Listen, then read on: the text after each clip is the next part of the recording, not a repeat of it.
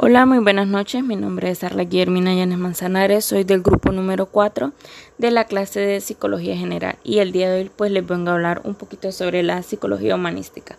Antes de todo sabemos que la psicología humanística pues es la que se centra en el estudio de las personas como un todo y una parte pues de la idea de los que los seres humanos somos innatamente buenos. Eh, sus principales exponentes pues eran Gordon Abraham, Abraham Maslow, Carl Rogers, Ludwig, Biggs Warner, Medard Bowes, Rolmar, Victor Frank, Eric Fromm, Ronald Ludwig. Pues el objeto de estudio pues es valorar sus pensamientos, sus emociones, los comportamientos y el contexto habitual. Pues esto para ofrecer pues soluciones y tratamientos a sus problemas, es decir, que se va a centrar pues en la parte existencial de cada persona. Eh, su método de estudio pues es un método terapéutico, es decir, que la terapia está centrada en el cliente o la terapia no directiva, pues de la hipótesis eh, central de la que el individuo posee en sí en sí mismo pues los medios para autocomprensión y para el cambio de conceptos de sí mismo. Es decir, que las actitudes y los comportamientos van autodirigidos.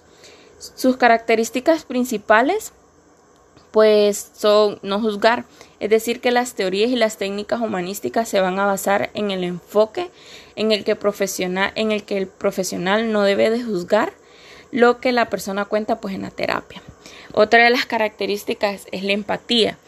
Este, bueno, este es un, un aspecto fundamental de la terapia centrada, ya que las personas eh, debemos de tener empatía. Los terapeutas también deben adoptar pues el enfoque humanístico que se acerca a sus clientes en cuanto a explorar los aspectos pues emocionales.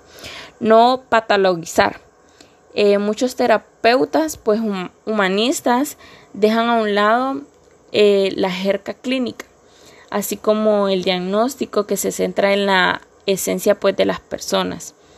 El énfasis en el yo. Este es el objetivo de la terapia, pues ya que es promover las expresiones de sentimientos, de pensamientos y emociones pues a través del diálogo. Otra característica es el existencial. Eh, son una de las características pues más importantes del humanismo ya que los, los terapeutas ayudan a los clientes a trabajar en patrones respectivos y en el enfoque pues que fomentan las creatividades con la forma de expresarse. Muchas gracias.